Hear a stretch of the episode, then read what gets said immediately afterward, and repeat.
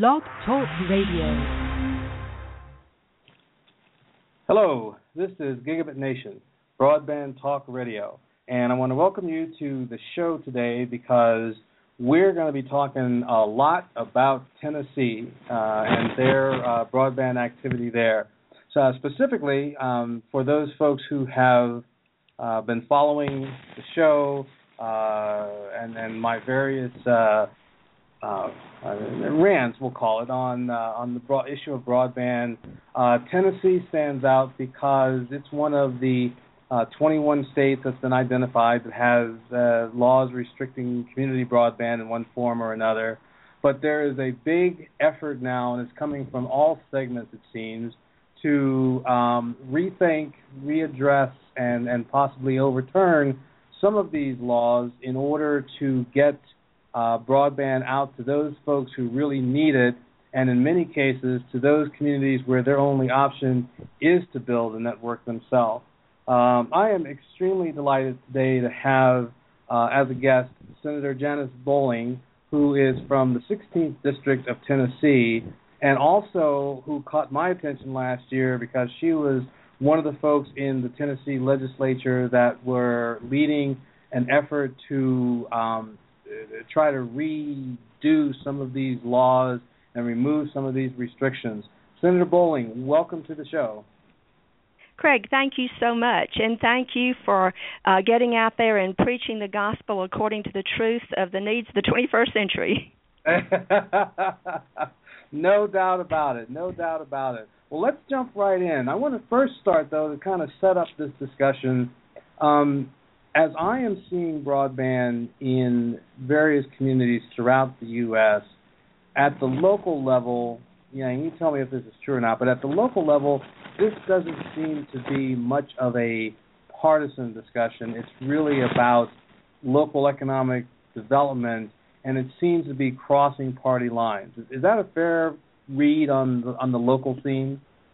That is entirely an accurate read, Craig, because at the local level where we're dealing with the actual needs of the 21st century, we're seeing that our people, whether they're Republican, Democrat, liberal, conservative, whatever, they're recognizing that high-speed broadband access is the electricity in the 21st century. It is what electricity was in the 20th century.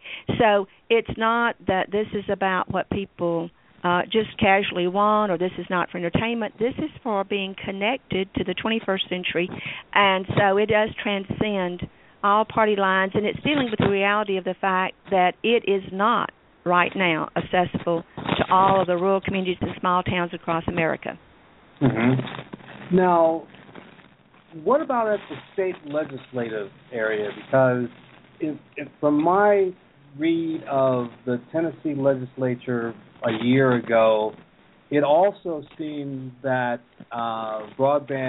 community broadband, was taking on a very bipartisan tone because the folks that were leading efforts to roll back some of those restrictions were both Democrat and Republican.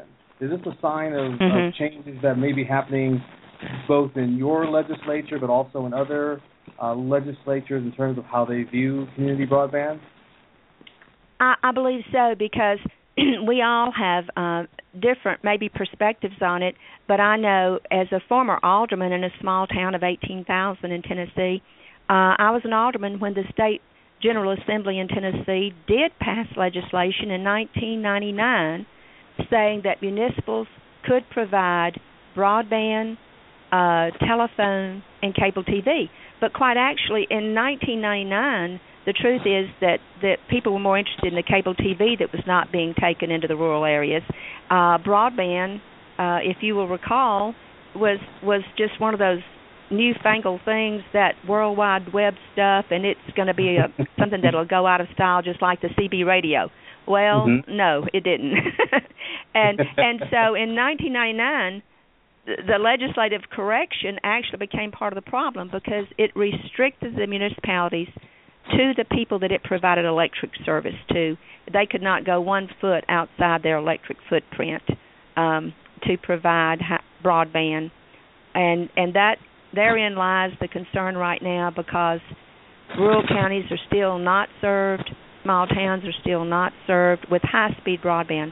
And 1 meg up, 0.78 megs down is not what you need in the 21st century. Right. And I would assume then that puts you guys fully behind the efforts of the FCC to raise the definition of broadband to 25 megs and what is it, 25 megs down and 3 up. Well, actually, I would disagree with them on that point. I applaud them that they're increasing it from what has been the 1 meg up, 0.78 down. But my legislation last year actually asked for 100 megs symmetrical.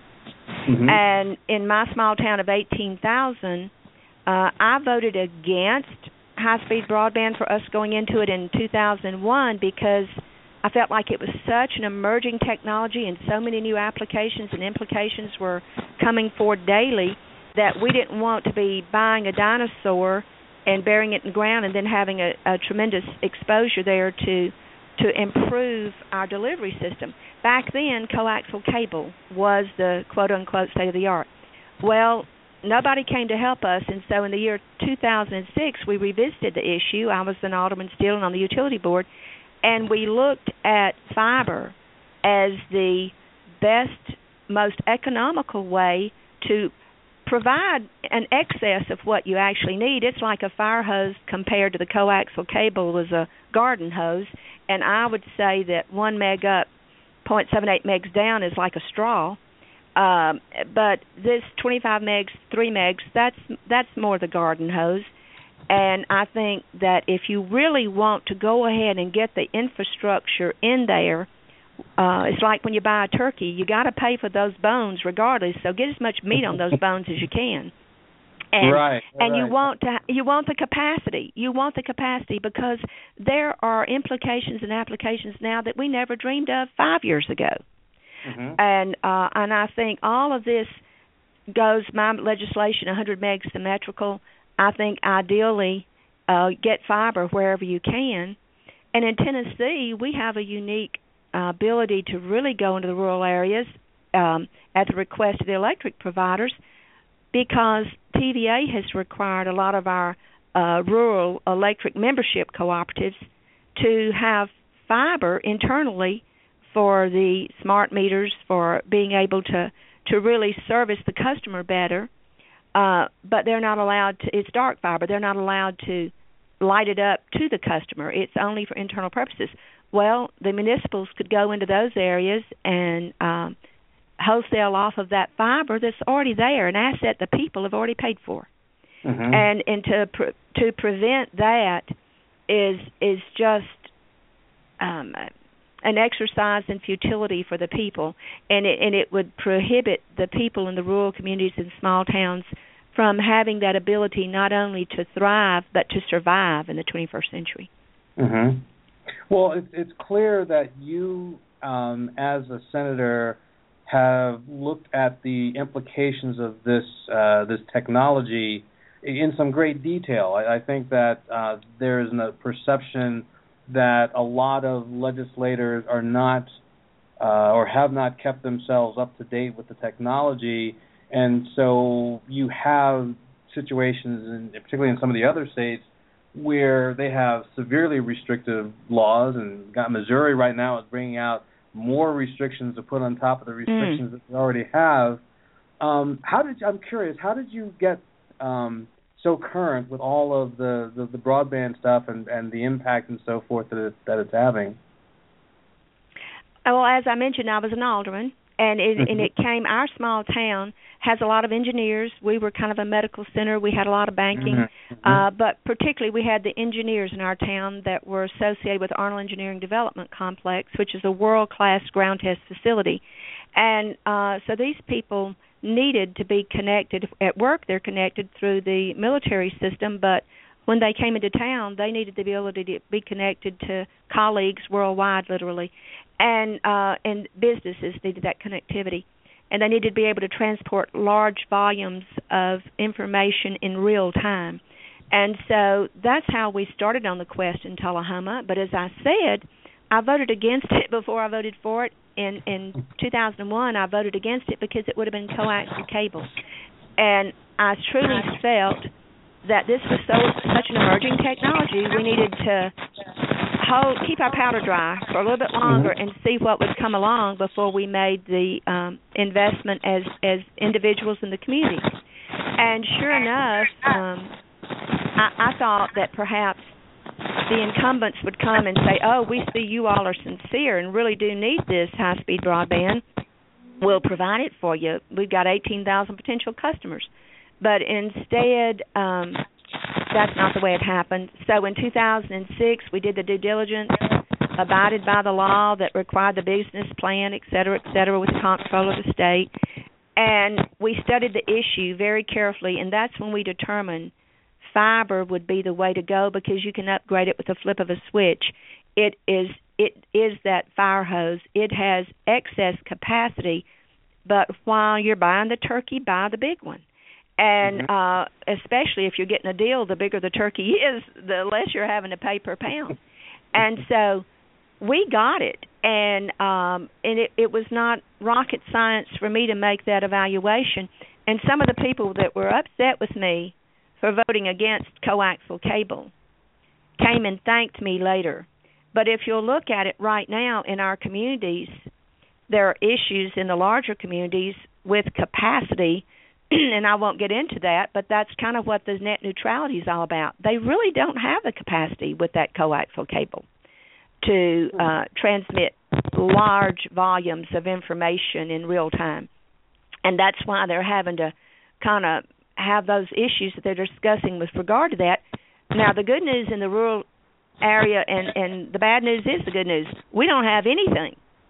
So we're not caught up in the net neutrality issue. But the good news is we're in a position now to provide ourselves with capacity and particularly allowing the people to do it. Just yesterday, the announcement was made that Google is going to provide fiber to Nashville, Tennessee. And that is going to be wonderful for Nashville to be a gigabit city. And I'm glad it will join Tullahoma, Tennessee, population 18,000, and Jackson, Tennessee, and Chattanooga, Tennessee, the 7 towns in Tennessee that are already gigabit cities are gigabit cities, towns, communities, because the people determined they had to have it in order to survive economically, medically, educationally, real estate development. Every facet of our 21st century lives has now a use that the high-speed broadband is the only thing that can satisfy the need. And so I say, yes, 25 megs is better than 1, but 100 megs symmetrical would be better than that because then you have not restricted yourself again. We need to go ahead and do the capacity while we're doing the capacity.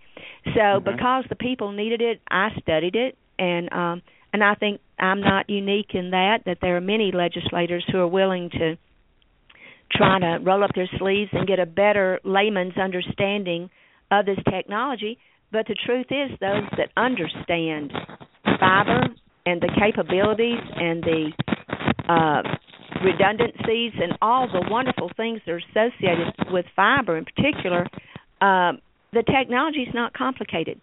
What they need to be as communities is work out their service plan and work out their costing plan and whatever. So they are capable of getting in there. The technology is readily available, and it's not, quote, unquote, over the heads of normal folks. Look at Chattanooga. Chattanooga is becoming a showcase of what you can do once the fiber is there and you start actually enjoying a lot of the implications and applications. It's just an incredible success story.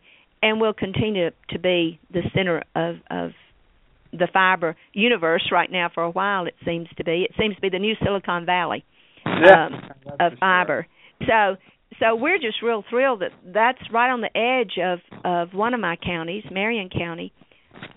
But the fact that they would be willing to come in and share their expertise and their capability and could do it very economically in the next county, but right now the state law is restricting that. It's like having a cup of water and you see your next door neighbor is thirsting to death and you're not allowed to give them a sip. Mm-hmm. So I think that... Go ahead. No, go ahead. I'm sorry. I was just going to say... No, it's to you. Greg, I'm sorry, but there's a little static on the line, and we must not be connected with fiber. I will have to plead guilty on that one. I'm actually here in Colorado, and I'm in a hotel. I'm stuck with wireless, so I'm hoping that this will still come through okay. Your voice sounds like... Well, you see, and wireless is subject to topography. It's subject to mineral content in the ground. It's subject to forest. It's subject to weather. And while it is certainly a viable solution where it is a viable solution, it's not a viable solution everywhere. Right. And I think that sounds like a Yogi Berra, but you know, it actually works fine where it works fine, but it doesn't work fine where it doesn't work fine. And the fiber, the allowing the municipalities to take it into their neighbors, in their adjoining counties and in their communities that are around, and the farmers, agriculture relies heavily on high-speed broadband now. To do all that is a solution. It is not the solution, but it's certainly a solution that's in our toolbox, and I applaud the FCC for at least addressing the fact that there wouldn't be these perennial legislative attempts to correct a problem if, in fact, the problem didn't exist. Right. And the problem is there. The problem is real. It's growing even as we speak. The great divide between rural and urban, and we've got to get the high-speed broadband into all of our people's hands, and not just those who live compacted in a very urban area where right. the profit margins are you know, more readily attained by the what I call commercial vendors. We've got to allow these co-ops in the other areas where the people can provide for themselves what the profit margins in the urban areas won't, you know, allow these commercial vendors to go out into the rural areas and small towns. We don't argue with their profit margins. We just say we can't be held hostage to their profit margins. Exactly. Now, this brings up a question, and you and I talked about it for a couple of minutes before we went live. I've been studying broadband for a number of years. I'm getting ready to do a presentation here in Colorado in an hour or so, and it's a rundown of the various networks that are out there in places like Sandy, Oregon, and Danville, Virginia, mm-hmm. and so forth. And in many of these cases, these are small towns, right, 20,000, 40,000 population down to as few as 1,800 people. Now, what's interesting to me is that there's always the complaint or the criticism when these other states want to pass these bills to restrict broadband that they're looking out for the interest of the communities, that they're looking out for the taxpayer. But it seems like these taxpayers are readily taking on the responsibility, and in some cases they're taking on bond debt or other, you know, ways that they fund this. They seem to be willing to make that chance to get into an area of business that's not necessarily easy, but clearly they're not scared away from it. Again, is that what you're seeing in the various communities in Tennessee, is that willingness to take this on as opposed to some, like, we're frightened that this will just become a pile of sand for us? Exactly. And you really described the situation accurately, because what we're seeing in the rural communities, small towns, my town, like I said, Tullahoma, 18,000 people, and we're a gigabit city. We have grown at twice the rate of other communities during these economic hard times, and it's all directly attributable to the fact that we own our gigabit capability in Tullahoma. And what you're seeing is that, I was confronted, you kind of referenced or alluded to this earlier in our conversation about the partisanship that, you know, this was considered now more of a bipartisan issue. And I was accosted by some of the commercial vendors saying, you're supposed to be a Republican. You're supposed to be pro-business. And I said, I am absolutely a Republican, and I'm absolutely pro-business. And if we don't get high-speed broadbands into the rural communities and small towns, there will be no business in those areas. That's the whole point of the need here. In order to take full advantage of economic growth, for instance, in our rural communities, small towns, if they have an industrial park, maybe they've got great land availability and a workforce in a surrounding area and whatever. But if they don't have high-speed broadband, they don't have an industrial park to market. They have an electrified cow pasture. This is the new utility, the essential utility of the 21st century is high-speed broadband. So the small towns are given a choice. Do we do this ourselves? Because it obviously has had over 15, 20 years for the commercial vendors to come in there if they wanted to, and they haven't come in. So now, do we do it ourselves, or are we content to die on the vine? Are we content for our community to decrease by attrition one obituary at a time? Nobody new will want to come there. Nobody new will be able to come there. You won't have the medical connections, the telemedicine, the distance learning capabilities, the at-home businesses, the banking, the real estate development for people who would like to relocate but need to be connected to maybe where they came from. You just won't have any of that if you don't do it yourselves. And so if the states no longer can restrict municipalities from helping to serve their county neighbors, their community neighbors, anybody that requests them to come in and help, if they at least can't do that or have the legal ability to do that, then we are squelching economic development, medical development, distance learning development all across the United States. I think that if we allow a free market, and the free market includes the people providing for themselves what commercial vendors have not been willing to provide, then if we allow that free market, I would suspect that iron will sharpen iron. There will be more people getting involved. There will be faster, smarter, better ways to provide this infrastructure. But it will spur economic development. It will actually be a huge, and I don't think we need any government money to do it. We just need to move the regulatory restrictions that are in place right now in so many states. Mm-hmm. So this brings up an interesting philosophical discussion that maybe we can take for a couple of minutes. You have, you have a situation where there are people who believe in free markets and they believe rather vigorously in them, and then you have people who believe that there's a role for government and there's a role for the general public. And then you also have state legislators saying, we don't want people telling us from Washington what to do, but then they turn around and tell cities what they can't do. How do you see this sort of philosophical back and forth resolving itself? Because some days I feel like the practicality of broadband gets lost in these philosophical discussions, and now as the president and the Senate gets engaged, it raises up the philosophical debate, while maybe we should be having an economic debate and, let's talk about the home market and the breadbasket issues. Or am I missing something? Well, and I really appreciate you bringing up that facet of this whole discussion, because I think you've hit on the crux of the problem. People are putting up straw man arguments that this is somehow anti-free market. And just as I said, if there's going to be any business market in these rural communities and small towns, the people to come in and provide for the people. I thought in America, our government of the people, by the people, for the people.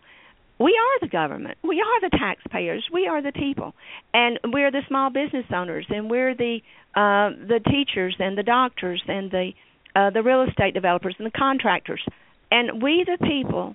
Now, in the reality of the 21st century, have an infrastructure need that was not foreseen even 20 years ago to the degree that it is now a prerequisite for doing business in the 21st century. And so why in the world would we not do everything together jointly in a corporate fashion, in a corporate meaning, to cooperate with one another to make sure, okay, we have a problem, there's got to be a solution. On one of my mountains in my rural district in Tennessee, a friend said, now, Janice, if there's a problem, there's a solution. If there's no solution, there's no problem. So if you think about it, that's better than Yogi Berra. Because the fact is that there is a problem. We wouldn't be on the phone talking about this if people weren't beginning to resonate. We're underserved or unserved in rural communities, small towns, and small towns equaling up to 40,000 people. Mm-hmm. It's still a small town. Right. Nashville, Tennessee doesn't have fiber because it's been waiting for the commercial vendors to provide it. So they've been held hostage to 20th century coaxial cable technology. The coaxial or the wireless. Well, as we discussed earlier, the wireless is a solution, but it is not an all-encompassing solution. So there is a problem. People need it. People are asking for it. People are getting to the point of demanding that the government get out of the way and let the people provide for themselves what the commercial vendors are not willing to do. In 1937 in America, there was the Rural Electrification Act that allowed for the cooperatives to be formed to provide electricity in the hills and hollers of Tennessee and in other places across America. But the point is, the people who lived in the up the hills and down the hollers should not have been held hostage to, oh, well, you've got coal and kerosene and wood. You don't need this newfangled electricity. This is just to be reserved for highly dense, commercial areas. No, we wouldn't be what we are today if electricity hadn't been made available universally, mm-hmm. and a lot of it through co-ops. So now we're just saying, let the people be the solution to the problem that they are going to die under if there is no release of the restriction that's on their capability to provide their solution right now. I know that sounds a little circular in the discussion, but this then will not be a philosophical question to free enterprise or open or free market. It will expand the understanding of free market. It will literally say, people need high-speed broadband. Somebody provide it. Mm-hmm. And so we will remove all those regulatory restrictions and those shelters that some of the commercial vendors have enjoyed, and there will be true competition in the marketplace. And to insult people and say these are tax dollars competing with private dollars, no, these are the people's dollars that are funding the development of a broadband network for their own benefit in order to survive in the economic climate of the 21st century.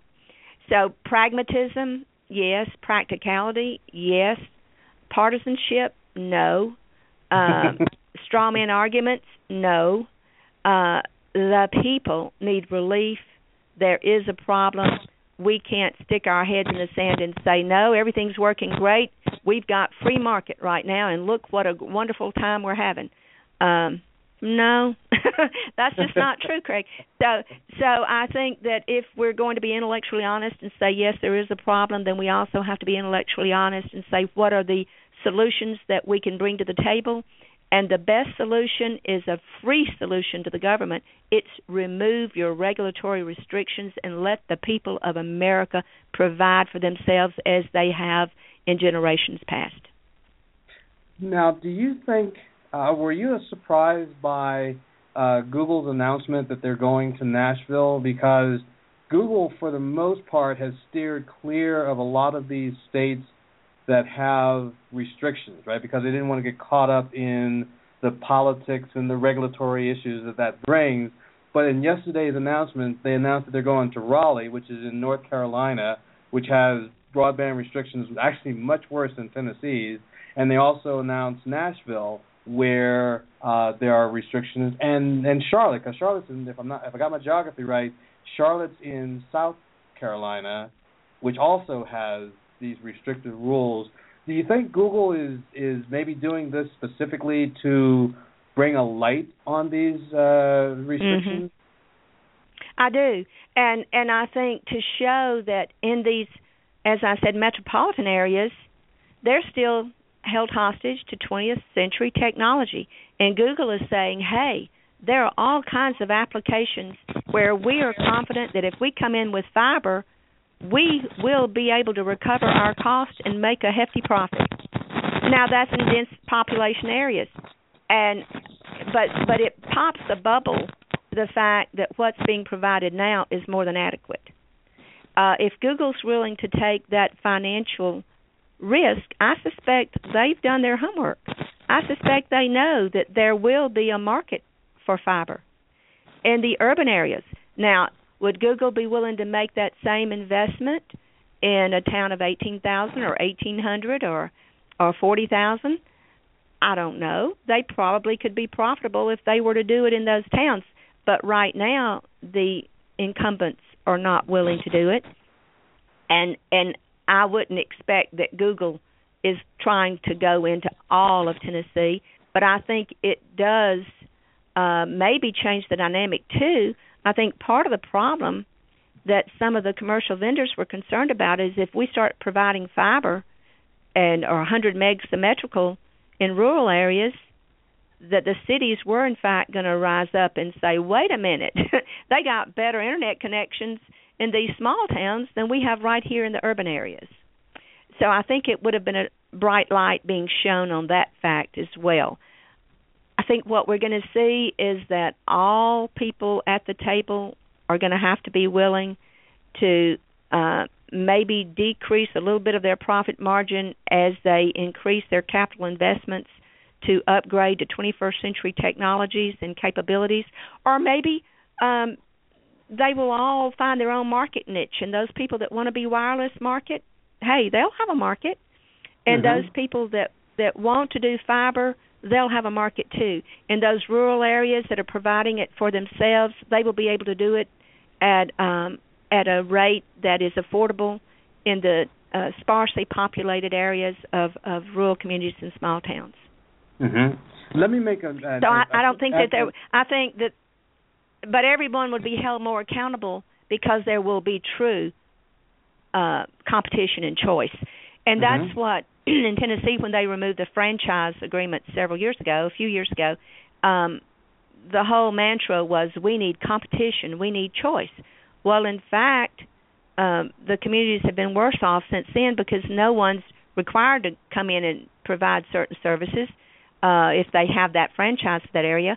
It's open, but there's almost de facto no compete clause, and I think that's not just typical in Tennessee. I think that's universal. I think all across America you'll see almost a segregation of the vendors that go into certain areas. It's like, okay, you've got that one and we've got this one, and that's not a legal separation. That's just a marketing decision, a business strategy. But there's very little competition, and there's zero choice.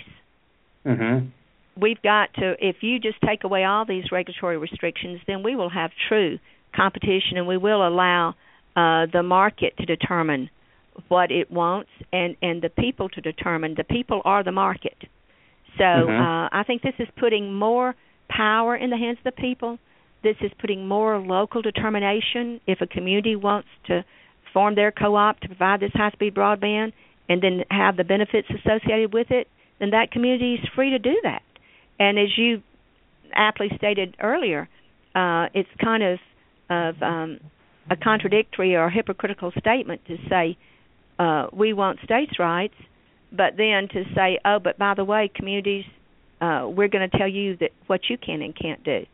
Right. My understanding is one of the authorizations of the FCC is to provide for the full deployment of broadband. That is a federal authorization. That's not an intrusion into states' responsibilities. Just like interstate highways, the World Wide Web is an interstate information highway. And so I don't think it's inconsistent to be pro-private property and pro-state sovereignty in a lot of areas, but then to say in the area of high-speed broadband, this is something that the Federal Communications Commission ought to be saying, hey, there can be no regulatory restrictions at the state level because mm-hmm. their authorization is to provide for the deployment of broadband. So I think that state sovereignty violation is just another straw man argument that helps keep everything status quo right now. So if you're happy with the way things are and you don't think net neutrality is an issue, you don't think that the implications and applications of high-speed broadband are multiplying daily, and if you don't think you need that to be connected to the 21st century, let's just sit back and get a glass of iced tea and mm-hmm. rock on the front porch. But if you think that this is an issue, then let's all come together and take off the partisan and the false rhetoric and false arguments and honestly say this is the problem. Let's truly look at optional solutions. Mm-hmm. Do you think that either formally or informally the various legislative players in Tennessee will come together and address some of these issues? And what I mean by that is you have the president and the FCC saying that, you know, they're wanting to roll back state legislation. You have your mm-hmm. Congress, one of your Congress folks from the Tennessee delegation, U.S. Mm-hmm. Congress, is saying, you know, we want to pass a law to prohibit the FCC from doing that. You yourself and mm-hmm. other colleagues are saying, you know, we want to move broadband forward in however way it's best for the communities. And so there's this interesting, you know, as I'm looking at it from the outside, there's this sort of interesting little tug-of-war kind of going on. And I'm just wondering, you know, are the dynamics such in a state such as Tennessee, I guess any state really, that the various, I don't know, players can kind of come together and say, you know what, we're working against our state's better interests by going in these different directions. Can we come back and draw some sort of consensus? Because I found it odd, you know, after your efforts in the legislature and your other colleagues who co-sponsored other legislation to roll things back, right? So that was happening in January, February, and then here comes your U.S. congressperson in Washington saying, oh, we're going to put this, you know, bill up to prohibit the FCC from stepping in. And that seems a little rough. I think, Craig, it does. And I'll tell you what, though, Craig, I serve a little over 200,000 people, and that's a Senate district in the state of Tennessee. And I would argue that as a state senator, I have more direct contact with what's going on at the very local level. Our congressmen do a great job, and I'm not trying to say that, but it's just a matter of the reality of what you can really be closely associated with. I'm in and out of my counties on a very regular basis, and the congressmen, their staffs are there, but they still don't have the same direct connectivity that I have. So, and so true for the other senators and the other representatives in the state of Tennessee. The representatives have about a third the number of constituents that I have as a senator. So my bottom line talk, though, is, okay, what is the FCC's authorization? Can you actually try to have federal code that restricts the FCC from operating legally within their authorization? I wouldn't think so. I mean, if they're authorized to make sure that there's the deployment of broadband, and if, in fact, the people are saying we need higher speed broadband, what we're being served is BB, welcome to the information highway, if and when you can get that. If I were to be talking to you on my cell phone right now, driving throughout my district, I would have already dropped you half a dozen times because there's mm-hmm. not even cell service in all of my district. And so for anyone to stand with a straight face and say, right now the status quo is serving the people as well as the people need to be served, I would say you would get an uprising of the people because that is just not true. Mm-hmm. And so to applaud, and I will be quite candid with you, this is the first thing I've agreed with the president on, but I will submit to you that I'm not agreeing with him. He's agreeing with me because my legislation was out there before his position was out there. And so I commend him on being able to look at something and say, you know, they're right in Tennessee. He came down here not long ago looking at a community college issue, and he's kind of embraced that as well. So maybe he's looking to retire in Tennessee. I don't know. But there you go. But the fact is, it is a real need. It is a foundational need because systemically it impacts, as I've said repeatedly here today, education, mm-hmm. Medicine, real estate, economic development, agriculture, security. I haven't even mentioned the big S word, security.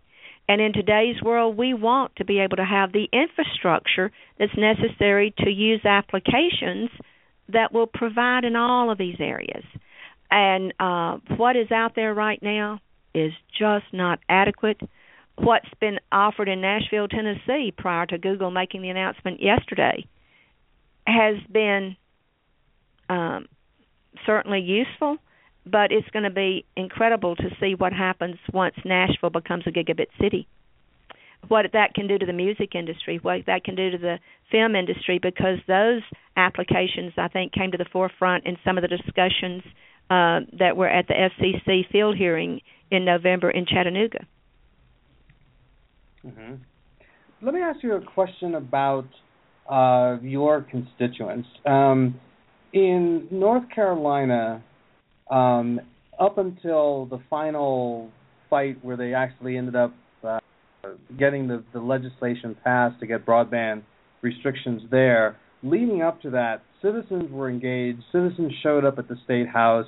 Even when certain committees would like change their meetings at the last minute or the meeting times at the mm-hmm. last minute, these folks stayed the course.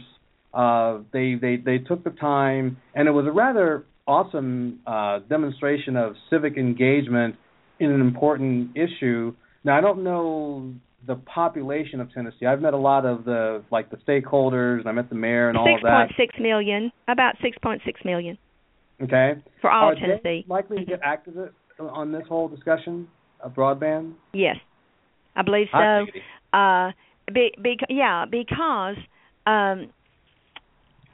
if you, as I said, in 1999, when the legislation was passed that enabled municipalities to provide, to bundle telephone, broadband, and cable TV, the issue was mostly cable TV. People were not really that accustomed to using the Internet and going on the World Wide Web. All that was beginning to come forward in the rural areas. But it not only has increased, it's increasing exponentially. It is mm-hmm. just growing leaps and bounds, and people, and it particularly is the younger generation who grew up knowing more about it. Like my grandchildren, for goodness sakes, they'll say, Nana, iPhone, please, you know, when they're 19 months old. And they'll put their little baby finger and sweep it open and then press the application they want. And I'm sitting here thinking, oh, my goodness, I just learned how to use my smartphone myself. You know, and this child, though, is just totally, it's not even an issue with them. They just, it's so much a part of their life. So while we are growing in our use, in our security in using it, the people that are one generation under us, two generations under us, they are going to have more and more expectation for more and more things. And the market will provide that. I'm talking about infrastructure. Then the free market, look at all they will be freed to do to take advantage of the infrastructure that will be in place. Just like once roads were built, cars have come.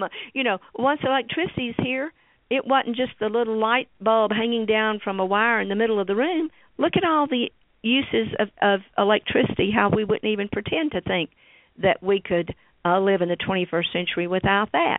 So the infrastructure need for high-speed broadband is so incredible and so necessary. Yes, the people are going to rise up and say, let there be light. Let there be high-speed broadband. Let there be fiber. Let there be a solution to the problem that is growing on us daily in rural America, small-town America, rural Tennessee, small-town Tennessee. And I get the hallelujah and amen from this corner. You get the hallelujah, amen on that one. It's a need. We in public service are not here to protect those people who have been financially benefited by serving that need. We have to hold them accountable, too, to what the technology will now provide. Mm-hmm. And if they're not willing to provide what the technology could provide and what the applications need, then we are inhibiting economic development. We are inhibiting medical developments for telemedicine. We're inhibiting distance learning. We're inhibiting the rural communities and the children of the rural communities from being able to click a switch and be able to go to libraries and museums around the world. Economic stimulation and development, agriculture, the uses that are now with market connectivity and whatever for agricultural markets and needs and crop rotation, just so many things. I'm not even going to begin to talk about them because I'm truly not knowledgeable other than I have talked with my farmers, and they're saying we've got to have it. I've talked with people in state government that are overseers of agriculture, and yes, they recognize the need as well. So I think that the people are going to rise up, and I think that I believe it's the 5th authorization of the FCC. I will have to look that up when we get off this broadcast to make certain if this is, in fact, an authorization of the FCC for the deployment of broadband. I think the discussion should be closed, that the chairman can determine that states cannot restrict the deployment of broadband, period, over and out, and let the market have at it. And I don't think the market's going to settle for 25 megs up and 3 down. I think that they will want to build in capacity because then there will be. It makes much more sense, I do believe, and I'm not a brilliant person. I'm not a rocket scientist. Light switches still fascinate me, but you don't have to be any of the above to recognize this urgent, critical, vital need. Newt Gingrich has a book out that's called Breakout, not Breakthrough, but Breakout. And I think the premise of that book is that we've got to break out of the prison guards of the past and allow the pioneers of the future to move forward with how we need to look at things out of the box, fresh eyes, fresh approaches, and with the bottom-end result of serving the people so that the people can truly live their lives with more freedom, more security, more economic stability than they are having right now with us trying to hold everything, be prison guards of the past rather than pioneers of the future. Mm-hmm. I see that makes a lot of sense. And I want to make one point or ask one question, an admin point though, in case folks have been listening and been trying to get to the chat room, installed some new software and is having a problem with the chat room. So I'm not ignoring you if you are in the chat room. I'm sorry, it just is one of those tech glitches and away we go. But Senator Bowling, you're on satellite right now. Or wireless.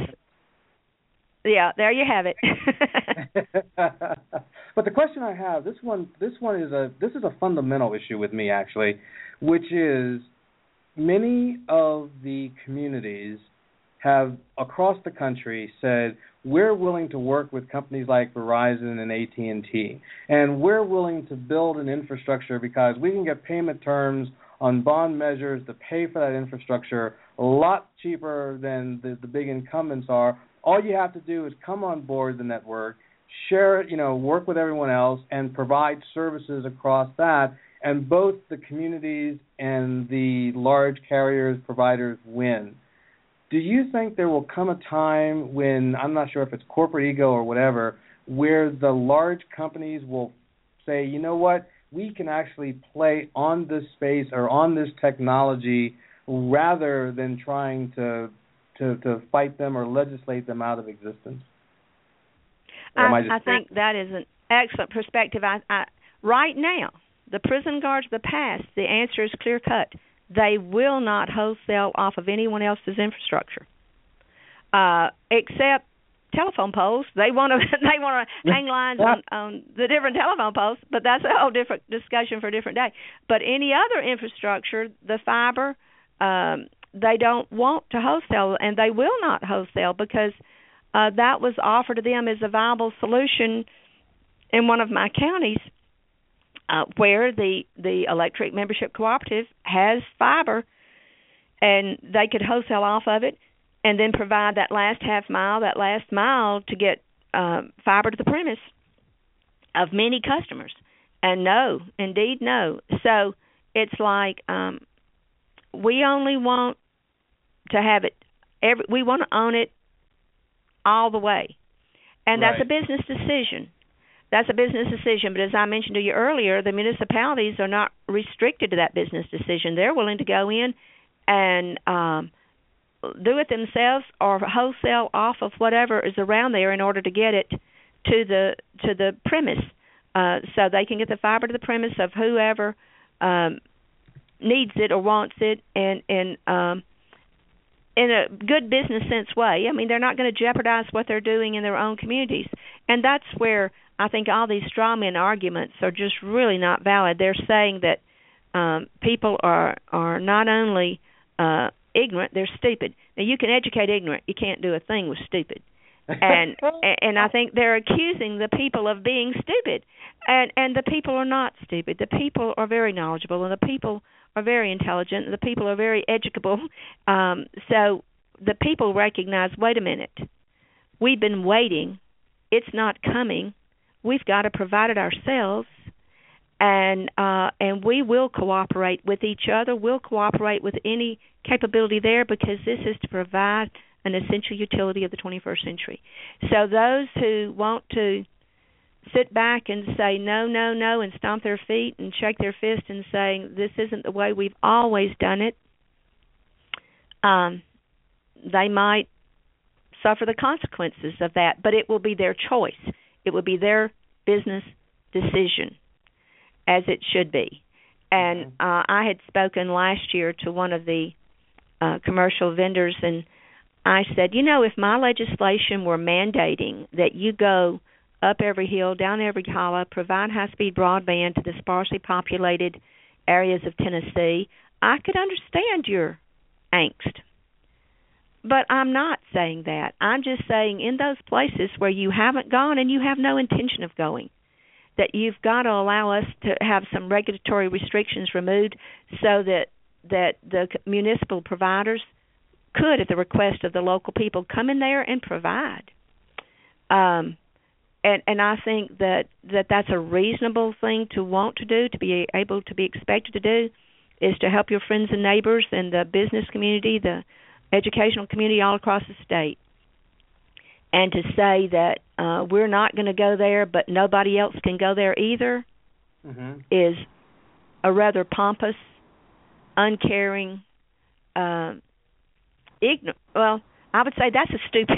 I don't know that you can educate that one, because when everybody's boat floats a little bit higher, everybody's boat's going to float higher.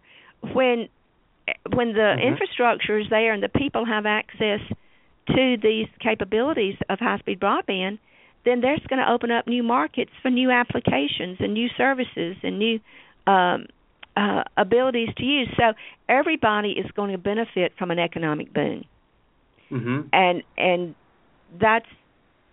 that's just America. That you should want that to happen. You should not want only your that you can benefit and no one else can, and we're willing to hold people hostage to the degree at which we benefit and let them suffer through the lack of what could be provided by other venues. That's alien to me. That's not the way we do business in my rural communities. Neighbors try to help neighbors. Friends try to help friends. The people are held accountable as public servants to the local communities, and I just think that is the way things should be done in America. That's when America flourishes the most, when we pull together and everyone brings to the table. Hey, I can. It's like an old cover dish luncheon. You know, somebody brings a lot of meat and somebody brings a lot of potatoes and a lot of vegetables, but once it's together, there's a feast. Right, exactly, and everybody benefits. Let me ask you. Everyone benefits. We got about a minute. I want to know if you have any words of encouragement to your constituents to come join your efforts this year to make some changes in this legislation. Got about a minute. Absolutely. Well, I appreciate you, Craig, and I appreciate this opportunity because, yes, I would ask all of my constituents and all of the people across Tennessee and America to stand up and be counted, to say, yes, this is a need, this is a problem right now, that we don't have the adequate broadband. Please, General Assembly, please, local people, be part of the solution. Don't be the problem. Tennessee, remove the regulatory restrictions and let rural Tennessee, small-town Tennessee, prosper and be in good health, even as the urban areas are being allowed to prosper and be in good health. Excellent. And you can't ask for much better than that. I want to thank you, Senator Bowling, for taking the time to be here, giving us some insights, letting us get a real good perspective, you know, from the legislative side of things, you know, how you folks view this. It has been an awesome hour. I got another hour to go with another group, but I'm truly inspired to get that group on board as well here in Colorado, because, you know, there's a lot of energy that's going on in Tennessee right now, and, you know, I just appreciate your putting the time in to make that kind of stuff happen. So thank you. My honor, Craig, and I enjoyed meeting you. Look forward to seeing you again. And when we get some of these restrictions removed, we should have a celebration. Hot diggity dog. I'm all over that one. Hot diggity dog. I thank you so much. You have a great day. And to our listening audience, I want to ask y'all to come and join us on Friday. I will have two representatives from NTIA who will be talking about the NTIA's part of the broadband initiative that President Obama laid out a couple of weeks ago and at the State of the Union address. So we're going to talk about the Broadband USA program in some detail so that everyone can understand what it is, what it's about, how your communities can benefit. Thank you for listening in today. Obviously, it has been a great interview. I want to thank all of our supporters, our advertisers, Calix in particular, who is coming on board to help the mission of this show. Thank you, folks, and we'll speak again soon.